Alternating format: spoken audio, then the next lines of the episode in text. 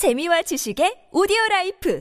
팟빵 안녕하세요. 군사돋보기입니다. 이 영상이 업로드될 시점에 우리나라 주요 언론에서 어떻게 이 소식을 전할지는 모르겠지만 바흐무트에서 정말로 우크라이나군이 조금씩 물러나기 시작했습니다. 하루 50m 수준으로 러시아군이 바흐무트에서 전진하고 있으며 바흐무트 시청사를 점령한 것으로 요 OSINT 보도를 통해 알려졌는데요. 그러나 우크라이나군은 바흐무트 철도역을 중심으로 방어선을 재편성하면서 순차적으로 바흐무트 도심지를 떠나 서쪽으로 이동하고 있습니다. 이를 두고 우크라이나군이 불리해져 바흐무트에서 철수하는 것인가 하고 생각할 수도 있겠지만 실상은 전혀 그렇지 않습니다. 우크라이나군이 바흐무트 바흐무트 도심지를 떠나 서쪽 구릉지에 새로운 방어선을 구축하는 이유는 러시아군의 공세 예비대가 더 이상 동원될 수 없는 상황에 처했으며 우크라이나군이 병력에서 완전한 우위를 점했기 때문인데요. 지금까지 우크라이나군도 러시아군의 공세를 방어해내면서 만만치 않은 피해를 입어야 했지만 이제는 더욱 유리한 조건에서 훨씬 더 안정적으로 더욱 적은 병력으로도 러시아군의 공세를 막아낼 수 있는 여건이 조성되었으며 덕분에 더 많은 12개에 달하는 우크라이나 여단 병력이 강력한 기계화 여단으로 재편되어 전선에 추가 투입될 수 있게 되었는데요. 좀 더 자세한 소식 알아보겠습니다. 전문가는 아니지만 해당 분야의 정보를 조사 정리했습니다. 본의 아니게 틀린 부분이 있을 수 있다는 점 양해해 주시면 감사하겠습니다. 현지 시각 4월 9일 여러 OSINT 보도들에 의해 전해진 바에 따르면 우크라이나군 부대들이 오랫동안 방어해왔던 바흐무트에서 물러나 새로운 후방의 방어선으로 철수 중이라고 합니다. 이번 바흐무트 철수 명령은 젤렌스키 우크라이나 대통령의 정식 명령에 의한 것이며 지상군의 모든 작전을 총괄해왔던 올렉산드르 시르스키 상장 또한 바흐무트 도심지 내 일부 부대에게 시가전을 포기하고 철수하라는 지시를 내린 것으로 전해졌는데요. 이에 따라 우크라이나군 제125 영토 방위여단 제241 영토 방위 여단, 그리고 제93 기계화 여단, 제3작전 여단, 체첸 여단 예하, 세 개 대대 등의 전력이 바흐무트에서 빠져나가게 됩니다. 여러 OSINT 소식에 의하면 이들 전력들은 서로를 엄호해 가면서 바흐무트 도심지 중앙에 있는 철도선을 1차 철수선으로 삼아 후퇴를 실시하고 있는 것으로 보인다고 합니다. 이 1차 철수선과 철도역마저 러시아군에게 넘어가게 될 경우 더 이상 우크라이나군과 바흐무트를 지켜내는 것은 어려울 수도 있을 것으로 예상되고 있습니다. 그동안 우크라이나군 또한 치열한 전투를 통해 러시아군을 방어하면서 파괴당한 전차 및 장갑차들이 나타나고 있는 있는데 이 장비들은 제93 기계화 여단이나 제53 기계화 여단의 것으로 파악되었습니다. 우크라이나군은 그동안 서로 많은 갈등을 빚어왔던 바그너 그룹과 러시아 정규 공수군이 갈등을 봉합하고 함께 편성된 Storm Z 보병대를 바흐무트 도심지 북부 지역과 남부 지역에 계속해서 투입시켜 막대한 피해만 증가시키는 무리한 공세를 여전히 이어가고 있습니다. 이들은 여전히 바흐무트의 북쪽과 남쪽에서 진격해 점령지를 넓히고 끝내 바흐무트 도심지로 이어지는 세 개 보급로까지 진출하게 될 경우 바흐무트를 포위할 수 있다고 판단하고 있는데요. 바로 차시우 야르에서 흐로모우를 지나 바흐무트로 이어지는 O0506 도로와 이바니우스케 방면에서 바흐무트로 이어지는 T0504 즉 H32 도로 그리고 나머지 하나의 보급로가 러시아군 손에 들어갈 경우 우크라이나군 또한 바흐무트 시가지에서 싸우는 부대의 전투 효율이 크게 떨어질 우려가 제기되고 있습니다. 그러나 현재 바흐무트 지역에는 우크라이나군이 15개 여단 규모의 전력을 배치시켜 놓은 상태이고 바흐무트를 공격하는 러시아군의 주력인 Storm Z 보병들은 소규모 경보병 부대에 불과하기에 도심지 내부에서 버티는 우크라이나군의 기계화 여단 전력을 포위 섬멸하는 것이 어렵다고 우크라이나군 당 당국과 여러 OSINT 전문가들 및 국제 정보기관들은 평가하고 있습니다. 러시아군은 바흐무트를 더욱 크게 포위 공격하기 위해 남쪽의 아우디이우카를 공격했지만 더 이상 진격하지 못했고 오히려 한 개 중대가 완파되는 큰 피해를 입고 후퇴했습니다. 또한 마린카에서는 러시아군이 이 지역을 점령하기 일보 직전이라더니 어느새 우크라이나군이 이 지역에서 반격을 가해 오히려 러시아군이 수세적인 입장에 처하게 되었습니다. 게다가 북부의 스바토우 크레미나 시베르스크 전선에서도 우크라이나군의 방어선이 잘 지켜지고 있으며 곧 러시아군이 테르니 방면으로 공세를 가하기 위해 다수의 병력을 집결시키고 있지만 이마저도 실패할 가능성이 높은 상황입니다. 해당 지역에서 러시아군은 공세를 가할 역량이 크게 부족한 상태이고 우크라이나군은 매우 오밀조밀하게 참호선을 구축하고 있어서 유리한 것은 여기서도 우크라이나군인데요. 게다가 우크라이나 군사정보국의 최근 판단에 따르면 이제는 바흐무트를 공격하기 위한 러시아군의 전략 예비대 전력이 거의 대부분 소진되었으며 우크라이나군이 최근 바흐무트에서 철수하기 시작한 것도 이제는 바흐무트에서 우크라이나군이 확실한 전력상의 우위를 확보했기 때문인 것으로 알려졌습니다. 오죽하면 바그너 그룹의 수장인 예브게니 프리고진마저 러시아군 Storm Z 부대들의 치명적인 약점 세 가지를 거론할 정도인데요. 그가 밝힌 바에 따르면 현재 러시아군의 문제점은 첫째, 적절하게 조직된 지휘 통제 체계가 없다는 점, 둘째, 크게 노출된 병력의 측면이 우크라이나군의 공격에 쉽게 무너질 수 있다는 것입니다. 셋째는 더 이상 전투를 지속하기 어렵게 만들 정도의 극심한 탄약 부족 문제입니다. 이제는 계획대로 우크라이나군이 바흐무트를 포기하고 물러나도 방어선을 바흐무트 도심지 서부 외곽 지역에 있는 구릉지로 옮기게 될 경우 러시아군은 더한 고난에 처하게 되는데요. 바흐무트 도심지는 평균 해발 90m 지역인 반면 그 서부 외곽에 이 구릉지들은 해발 100m에서 180m 이상에 이르며 그보다 더 높은 곳들은 250m에서 300m 높이에 달하는 언덕이라 이곳은 우크라이나군이 방어전을 수행하기에 바흐무트보다 훨씬 유리하며 방어전을 수행하는 동안 입는 손실과 피해도 훨씬 작아진다는 장점이 있습니다. 우크라이나는 현재 4월 말이나 5월 첫째 주쯤 대공세를 시작할 것으로 전망되고 있는데 이때까지 순차적으로 바흐무트 내의 우크라이나군 병력들을 3개에서 4개 정도 여단만 남기고 나머지 12개 여단에 달하는 전력을 재편할 것으로 보입니다. 그 후에는 바흐무트를 포위하고 있는 러시아군을 더욱 큰 범위에서 둘러싸는 학익진 형태의 포위 기동을 시작해 일망타진할 것으로 보이는데요. 러시아군 측에서 문제는 이 같은 상황이 뻔히 예상되는데도 불구하고 러시아군 측에서는 계속해서 무리하게 공세를 가하고 있다는 점인데요. 이 공세가 바흐무트 서부 외곽의 구릉지까지 이어질 경우 고지를 선점한 지형적 요건으로도 유리하고 병력의 숫자와 활용면에서도 훨씬 더 우세한 바흐무트 지역 우크라이나 군으로서는 앞으로 더욱 손쉽게 러시아군 병력에 피해를 강요할 수 있습니다. 게다가 앞으로 우크라이나군에 결국 열화 우라늄 전차 포탄이 제공될 것으로 보여 사실상 T-62 전차, T-55 전차가 주력인 러시아군 의 전차 부대에게 있어 큰일이 났는데요. 얼마 전 영국은 우크라이나에 챌린저2 전차뿐만이 아니라 이 전차에서 사용할 수 있는 강력한 열화우라늄 탄을 제공하기로 했기에 러시아가 핵무기에는 핵으로 대응할 것이라는 큰 반발을 일으킨 바 있습니다. 그런데 영국에 이어 미국 또한